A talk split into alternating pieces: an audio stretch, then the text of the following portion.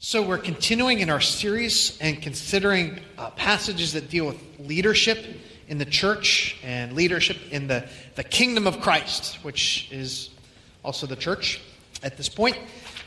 And so, but I want to start about uh, with the question of what does it take to be qualified as a school teacher in New York State? How many, how many school teachers do we have in the building? A decent number of you I know. Um, I, I talk with one quite a bit, and and I've kind of learned that New York does not make it easy to be a, a school teacher. There's a lot of uh, things that you have to do to qualify to be a you know qualified teacher. I I compare it. Other states may not be as much. I had a buddy in ministry who he left his position and went down to Florida and got a teaching job and he, he called up and we were talking and says, Hey, they are desperate for teachers down. This is 30 years ago, but they were desperate for teachers down there. Come on down, I can get you a job. I was tempted for a little bit, but uh, but but New York has has a host of requirements. Just a, a few of them. One is kind of the, the normal one, a four year degree in the field that you want to teach in. Um, but you also, to get your teaching license, you got to pass certain tests that, that qualify you as a teacher. You have to present a portfolio of lesson plans to show that you know how to teach. You have to pass an FBI check. Um, and going forward, you have to do continuing education uh, so that you know all the things that are going on in educational movements nowadays and the different things they're talking about and how they change from time to time. And, and, and then you also have to pass observation. You know, you will be observed and to, sh- to actually have your, your your uh, bosses say, "Oh yeah, you know you know what to do." So all these things is what it takes to be qualified as a teacher, which that makes sense. It's not easy being a teacher, and you got to be prepared for anything. And I have an example: Calvin and Hobbes, my favorite ever. And uh, see if I can read that. I can't from there. So, so Calvin is giving a, a presentation in class, and he says, he's giving an essay, and he's outlining, he says, After school at my house, and it says, It's not that I mind being chained in the basement. It's just that when the meat is thrown down, the rats have the advantage of numbers, and they, that's when his teacher interrupts him and it says Miss Wormwood, you know something going. And then so the last frame is uh, Calvin's mother saying, "Why do they want another parent-teacher conference? I don't understand." And Calvin says, "I told him to expect you to deny everything."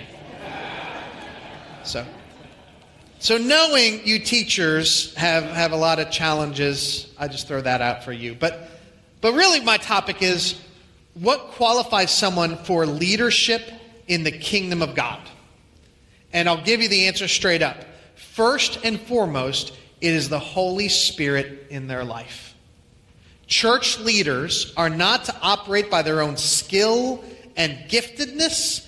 They're to operate out of the, the presence of the Holy Spirit in reliance on the Lord and His Spirit within them. And we see that in our passage today. So, this is the calling of the first elders um, amongst the people of Israel. So this is the Old Testament, time of Moses, 1400 years before Jesus, you know, way, way back in the past. And so we see this going on. So the passage we're looking at is Numbers 11. I would argue that there's a parallel passage of Exodus 18. They're both describing the same event, but they describe it a little differently. So it's sometimes worth comparing the two. But the key thing in both of them is that the burden of leadership is just too much for Moses. He, he's being burnt out. And they need more than just one man to be the leader over them. Now, Moses had led them out of Egypt, uh, out of slavery in Egypt, was le- leading them towards the promised land. They're wandering in the desert. All these things are going on. And, and so the Lord says, let's add to the number of leaders. And find 70 elders. And so from Exodus 18, it talks about look for able men who fear God and who are trustworthy. Right? So the character of leaders matters. Right? Able men, they, they have to be able to do things, able to relate to people who fear God. Now the idea behind that is is it's not that you want to be afraid of God, it's that you got to fear God more than you fear other people. Right? You got to do what's right even if other people are mad at you for doing it. So that's what when it's talking about fearing God and who are trustworthy, it talks about those who are not going to take bribes. So right, people who will uphold what is right and just. That's so Exodus 18 talks about that, but but we see the other quality is the, that of the, the Spirit. Um, so Numbers 11, it, so both passages talk about the burden being too much, the need for other their leaders. So they, they determine who will be the, the new leaders amongst the people. And it says 70 elders. In Numbers, it speaks of them as judges.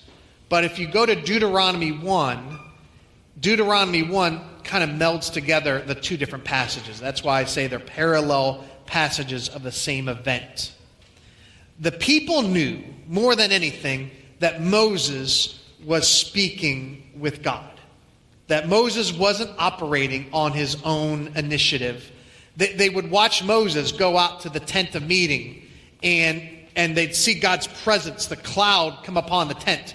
And then it even talks about Moses coming out glowing God's, God's presence was that real, like that he even had to put a veil over his face. It was so, so much.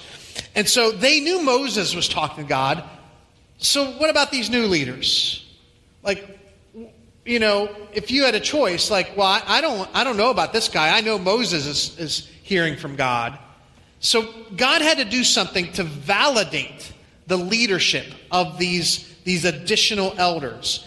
And it says he will take some of the Spirit from Moses and put it on them. Now, that's not to say God's Spirit is a limited resource, right? He, he, can, he can give the Spirit to these new elders without Moses, you know, having, Moses still has the full amount. But it's, it's the idea that it's the same Spirit, right? And they, they the people have to see it. So Moses gathers these, uh, these elders who have recognized maturity among the people, the able men from all the people, men who fear God, who are trustworthy. And, and then it says, the Lord, so they, they went out to the outside the, the camp at the tent meeting, but this is presumably in sight that all the people are watching this happening. And so the 70 men are there, and says the cloud, the cloud of God's presence descends upon them. Now remember, when they had left Egypt, what led them? A pillar of cloud by day and a pillar of fire by night. So this cloud fire thing is, is that, that presence of God's Spirit that, that people would have recognized. And then it says the Lord spoke to Moses so people could see it's, it's the Lord speaking. And then it, in some visible way, it says the Spirit came upon these 70 elders and they began to prophesy. Um, it says they prophesied for a time. It wasn't like continuously, but there was this time of prophesying. And the, the, the text implies that it's kind of an ecstatic prophecy. The word ecstatic meaning they're out of themselves. It makes clear that it's a divine presence upon them that is causing them to speak. This is kind of a known thing. Other religions would have the same idea that the, the spirit of a god would come upon and someone would speak for the god. But, but it's, it's this idea that this ecstatic speech, it's not just them, you know, their own reason. They're, they're, they're, they're divinely empowered. They're praising God, full of energy that comes from beyond themselves. And, and it's visible. And I think what has to happen is the people needed to see, they needed to know the Spirit had come upon these men, that they were under their control, for them to accept their leadership just as much as Moses was. It was a validation of leadership and also an empowerment for leadership, that both of those things are happening. And it's because for the kingdom of God, uh, God wants his leaders to be operating in the Holy Spirit, under the Holy Spirit. The, liturgical churches. I don't know if you know what I mean by that. I, I was in, have been different kinds of churches in my ministry and life, and some are more liturgical, which means they they have more readings and, and such. Um, and so the liturgical churches like to use physical symbols to convey things. I meant to grab one of my stoles. I when I at one of my churches I had that stole, which I don't know if you know. It's like that thing that comes across the, the piece of cloth. Like usually it's red or green, and it would come down. And the idea of that stole in a liturgical church is it's just a physical symbol of this, of the burden of leadership, of the Holy Spirit calling upon a pastor to minister within a congregation. So I, I, remember one of the pastors I served under when I was a real young guy, he, he was very much into that kind of visible symbols. And when I left that church, he had me take the stole off and set it upon the altar as a symbol that I was leaving the burden of leadership in that church and going to somewhere new. And I think there's value in that. I, I, the, that visual display. Remember, in church history, for most of church history, people would have been, the majority of people would have been illiterate. And so those symbols conveyed truth in, in things. So, anyways, I, how, how does it get conveyed? How, how is leadership validated and seen by the people? And that's where God was giving them that that Holy Spirit making it visible in a way that everyone knew. And then, interestingly, two guys missed the memo. Right? They, somehow they didn't know they were supposed to go out. Maybe the email went to their spam folder, and uh, or you know, they're, maybe they're just perpetually late. I, I know people like that. Uh, and so somehow they, they missed going out to the tent, and they were still in the camp. But God's Spirit does not depend on like distance or anything. And so, boom, they start prophesying just as the other, I don't know if it's the other 68 or if it's total number of 72, you know, could go either way. But, but God's Spirit falls upon them, and Joshua is the young assistant to Moses. And he's really intense. Josh, Joshua's really uh, an intense guy, and he gets a little concerned. And he says to Moses, Moses, shouldn't you put a stop to this? Like, you know, that we want to make sure there's clear lines on who, who the leaders are, and sh- should you put an end to this? And, and Moses just, just chuckles and says, Joshua, are you jealous for my sake? Moses was not insecure about his leadership position. He knew if God was leading, he, he'd gotten used to God would back him up, and he, he didn't worry about this like like zealous Joshua would. Are you, are you jealous for my sake? And then Moses expresses a wish. And this is the whole punchline that I wanted to get to. And he says, Would that all of the Lord's people were prophets, and the Lord would put his spirit on them. It's expressed as a wish, as a hope. But this idea, wouldn't it be great if every one of the Lord's people would, would do thus, would have God's Spirit on them, and would be able to speak the word. That's what prophesying means, by the way. It means speaking the word of God. Wouldn't it be great if all of God's people could, could be like that? So, so hold on to that. And let's talk about in the Old Testament the connection between the filling with God's Spirit and the ability to lead among God's people is, is in other places. It's, it's all over. The leaders in the Bible would have had God's Spirit on them. Now, in the Old Testament, it was just the special people. So, so prophets and priests. The, the one example would, would be Elijah. Elijah's man full of, of the Spirit with this power. He's able to do amazing things. So much so that when his successor, Elisha, was going to come after him, Elisha makes a request. He says, May I have a double portion of the same spirit that was on Elijah? Now, you may be familiar with this. I, think this idea is sometimes misinterpreted. They're thinking that Elisha is asking, like, may I be twice as great, you know, have twice as much power. That, that's not what Elisha is saying.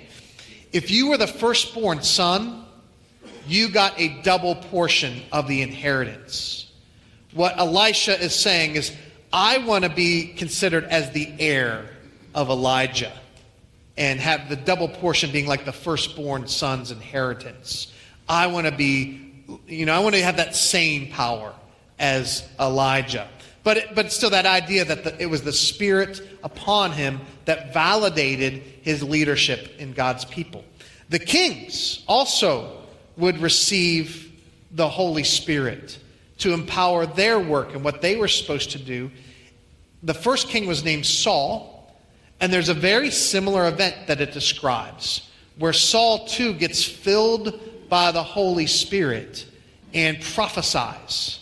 Now, you kind of read between the lines. Saul wasn't necessarily a very spiritual guy. And people say, Is Saul among the prophets? Like they were kind of surprised that, that they see Saul prophesying like this, because that wasn't kind of how they pictured him.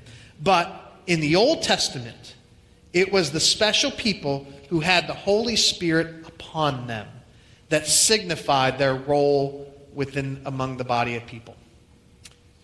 But remember Moses' wish. So along comes the prophet Joel. Sometime in the, the framework of the kings and the prophets. Don't know exactly when. And he speaks a prophecy that echoes Moses' wish. Um, and he says, he's talking about a, a day of the Lord that will come. A day when God does something full of wonder and amazing signs and powerful things will happen. And, and he says, In that day, or afterwards, I will pour out my spirit on all people.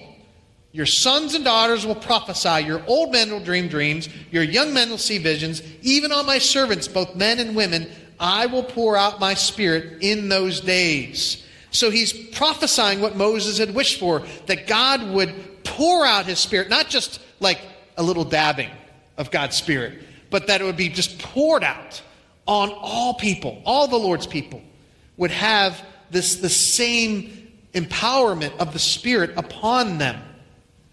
And to emphasize the allness of it, he, he gives different categories, right? Sons and daughters. To be both men and women, male and female, who would, who would have the Spirit. Uh, old men and young men. Or, so it's, not, it's neither gender nor age. And then he says, and servants. It's not just for the elite right? The, the important people. It's for um, both servants, the, the, the lower ones, the, the doers in society, both men and women will have the same spirit. Now, Joel connects this happening to wonders in the heavens on earth and a great and awesome day. And as you read Joel's prophecy, you go further in, there's this expectation that, that God is going to come and there's going to be judgment and, and, and dealing with sin and dealing with things. And it, it, says within that, it says it'll come to pass that everyone who calls on the name of the Lord will be saved. So that's all connected to this day of the Lord that will come. So I want to pause a minute. If, if this is the idea that God would send a spirit on all of his people, why in the Old Testament did he not just do it then? Why didn't God send the Holy Spirit in the Old Testament times? Or maybe better ask, what had to happen first that would enable God to send his Spirit upon all people? And the answer is that before God could pour out his Spirit on us, he had to bring a salvation that would deal with our sin, our sinful corruption in our hearts. No person ever has been righteous enough to have the Holy Spirit living inside them. No one from the Old Testament, no one ever, has been free of the corruption of sin in our hearts. We all stood guilty. Where God's Spirit did come, it was, it was like God had given a provisional forgiveness for that person. But before God could pour out His Spirit, He had to deal with that problem we talked about this before communion, right? Think, think for a minute. Can a good and holy God dwell in the heart of someone with the, the wicked desires? We know. Um, we know the unholy thoughts that come up in our mind. We know the desires that sometimes get a hold of us. How can the God who's holy beyond description be with us? we had to have one. We had to have a cleansing within, which required a Savior, one who was pure of heart, who would give his life for our salvation, who would take our sin upon himself. And so the big day of judgment that Joel envisioned, and maybe if you'd read it, you'd picture this judgment falling upon all humanity. Instead, that judgment in the day of the Lord fell on one man, the Son of God.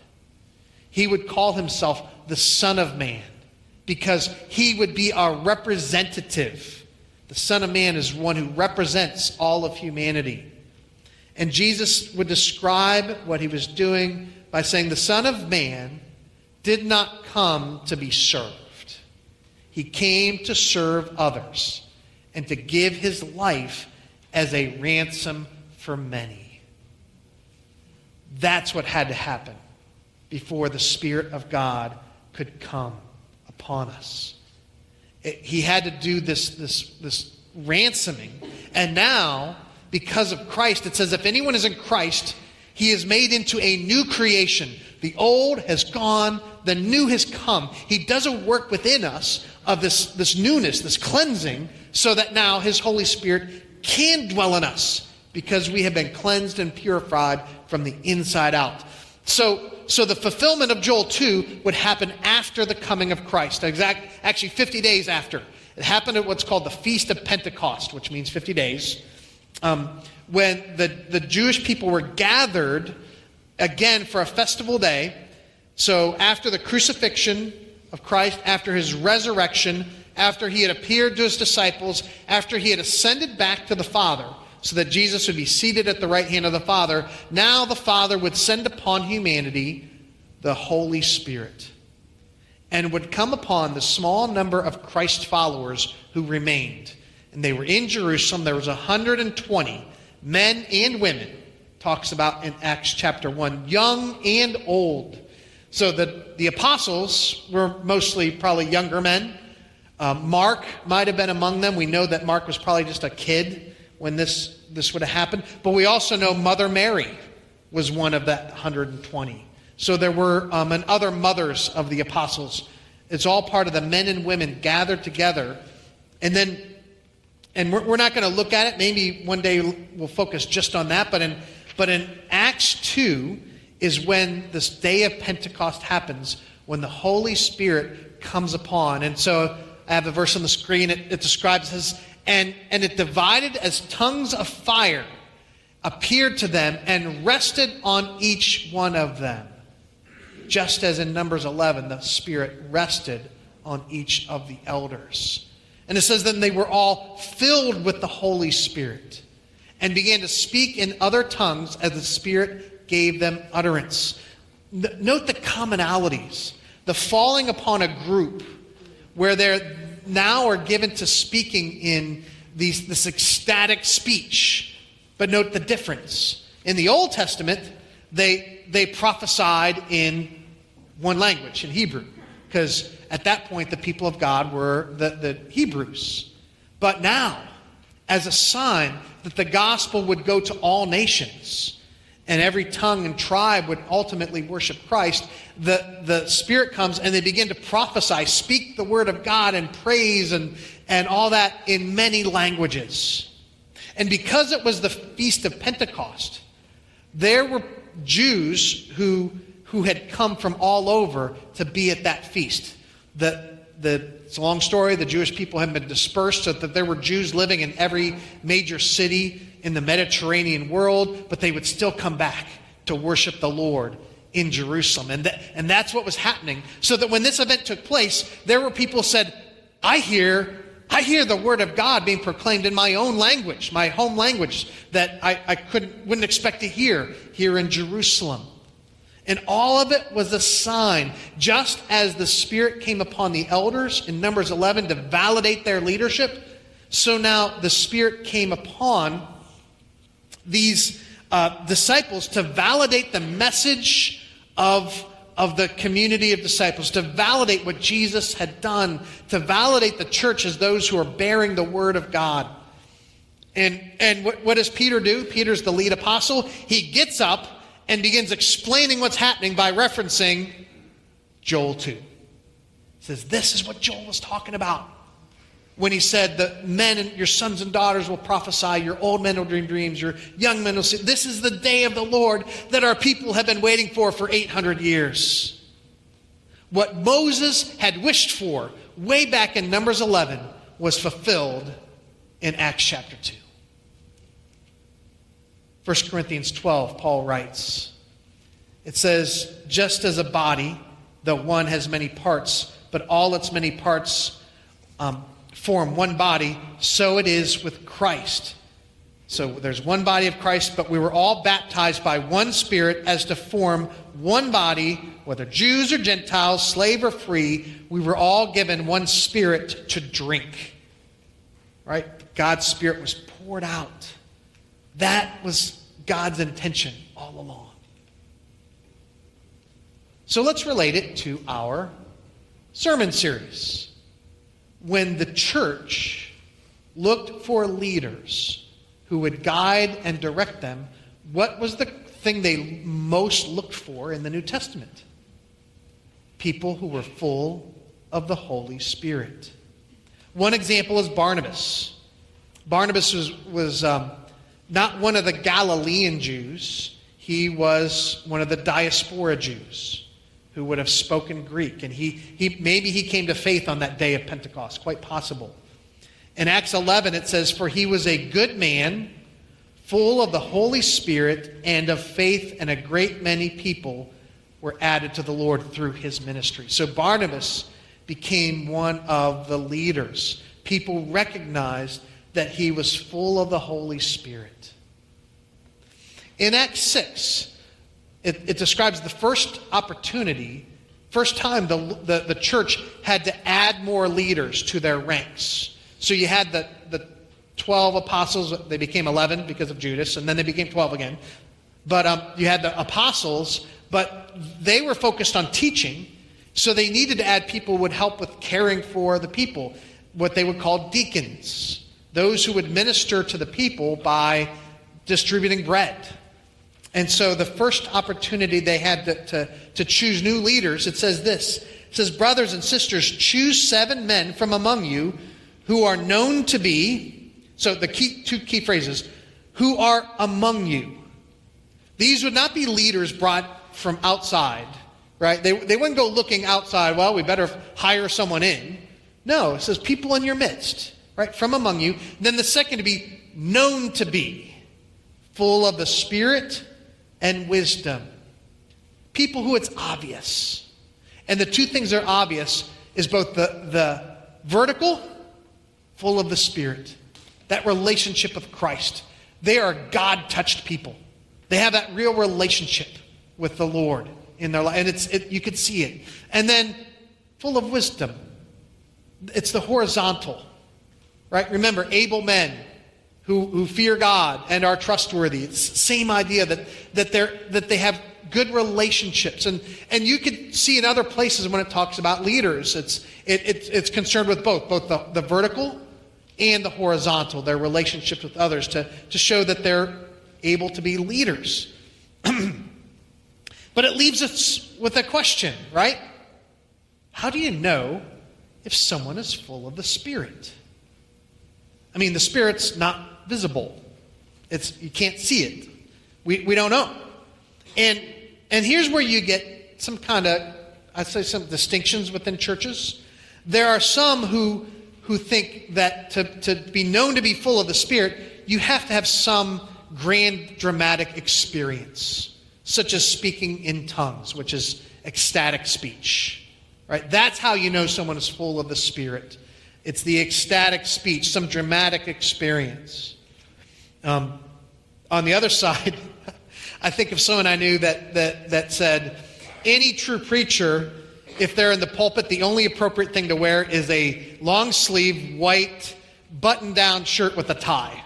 And, and in their view, that's how you, you know, that's, how, that's what a preacher wears. And I, I don't qualify, but um, he was a good guy. But that, it's just, you have this idea. But um, so some will say it's that dramatic experience. I don't think so. I don't think that's how you know if someone is full of the Spirit. Because there are some who speak in tongues and some who, whose relationship with God is more of a quiet nature and, and con- contemplative. I would say that that fits me. When, I, when I'm drawing closer to God, I'm usually, it's, it's, I'm, I'm more likely listening than talking. Um, but you know it by the, the character, their heart that's evidenced in their life. Galatians 5. The fruit of the Spirit is love, joy, peace, patience, kindness, goodness, gentleness, faithfulness, and self control. Those are the qualities of someone full of the Holy Spirit. That's what it looks like. That's, that's what I think Barnabas, right? When they said full of, full of the Spirit and faith, they saw these qualities in him. And, and remember, no one is perfect. No one makes every great decision. And so, in any leader, it's always going to be Christ growing in them in these qualities. No one's ever going to meet the outward, you know, perfect in everything they've ever done, but it's, it's these qualities growing in their life. So that's the, the first, I'd say, take home point I want to give is, is what, what does spirit filled leadership look like to you? When you think about it, what, what, it, what would it mean for you for the leaders to be full of the Spirit and wisdom? And how would you know? How do you know? As we, we, uh, we are a congregation, because we are a congregational church, we call leaders from our midst. We kind of do what they did with the deacons, as we look for people who fit those qualities. These are the ones who we see as spiritual leaders in our midst, and we're going to affirm that leadership. Um, that the second take home I want to do is, is the Spirit is not just for the special people. It has come upon us all. And the Spirit empowers his people for service. 1 Corinthians 12 is talking about how, how we've been given the Spirit to drink. In that, it says, right, um, all these are the work, and it's talking about all the different ways of serving and serving God in the body of Christ. All these are the work of one and the same Spirit, and He distributes them to each one just as He determines. He portions out the Spirit, just as He did in Numbers 11, right? He, he says, I'm going to put my Spirit on you for this. I'm going to put my Spirit on you for this. He, he gives people in the church different, His Spirit, the power of the Spirit empowers them to do something. Another way of saying this is if we think of the church as a ship which I've used that before, there are no passengers, only crew. Right? If you're on the ship, you're part of the crew. You have a spirit filled work to do. And that's part of, part of what it means together. Um, I just want to finish kind of talking about a friend of mine um, from back in my last church. Uh, his name is Terry. When I think of spirit filled, I, I think of Terry. And um, and Terry is fun. He, he basically, part of the reason I think of that is Terry is an all out Pentecostal. We, we sometimes would, would argue some theology in that, but man, I knew he had the, the fruits of the Spirit growing in his life. He cared for people, he loved people. Um, he, he wasn't actually a member of my church, he was a neighbor. Um, he lived across the street, but he started coming and we got to know each other and talk, talked a lot. And he had a heart for the people in the neighborhood where this church was. It was a downtown environment.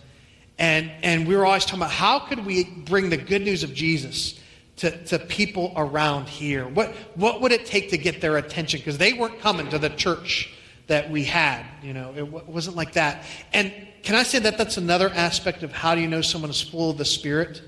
If you're full of the Spirit, it will, it will propel you to want to share the good news with people you know, the, the Holy Spirit, but you will receive power when the Holy Spirit is upon you, and you will be my witnesses. And so Terry and a few others of us, uh, just a group, we, we tried something. We, we tried to do a neighborhood uh, cookout at, you know, once a week. We did it for like eight, seven or eight weeks where we, we, we just grilled hamburgers and Terry wanted to invite everyone in the neighborhood. And it was a blast. It didn't work super well, but we got to share Jesus with a few people. And, and It was the Spirit's working in our midst. Now, who knows what seeds are planted in that ministry? My point in being is what is the Holy Spirit impelling each of us to do? How, how are we called when we, we have the Spirit? What do we do? We proclaim Jesus Christ as Lord and ourselves as servants for his sake. That's what I want you going away with. What is the, the Spirit empowering you to do in his service this morning? As the worship team comes up, let me, let me pray. Father, I thank you that you have poured out your Spirit in our midst, that you just didn't give us a little, you gave us the full thing. And Lord, sometimes we, we squash the Spirit, we quench it because we're not truly, uh, fully tuned into you.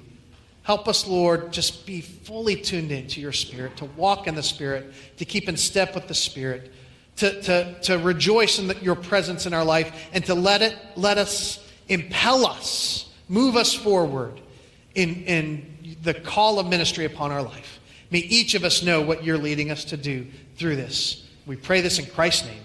Amen.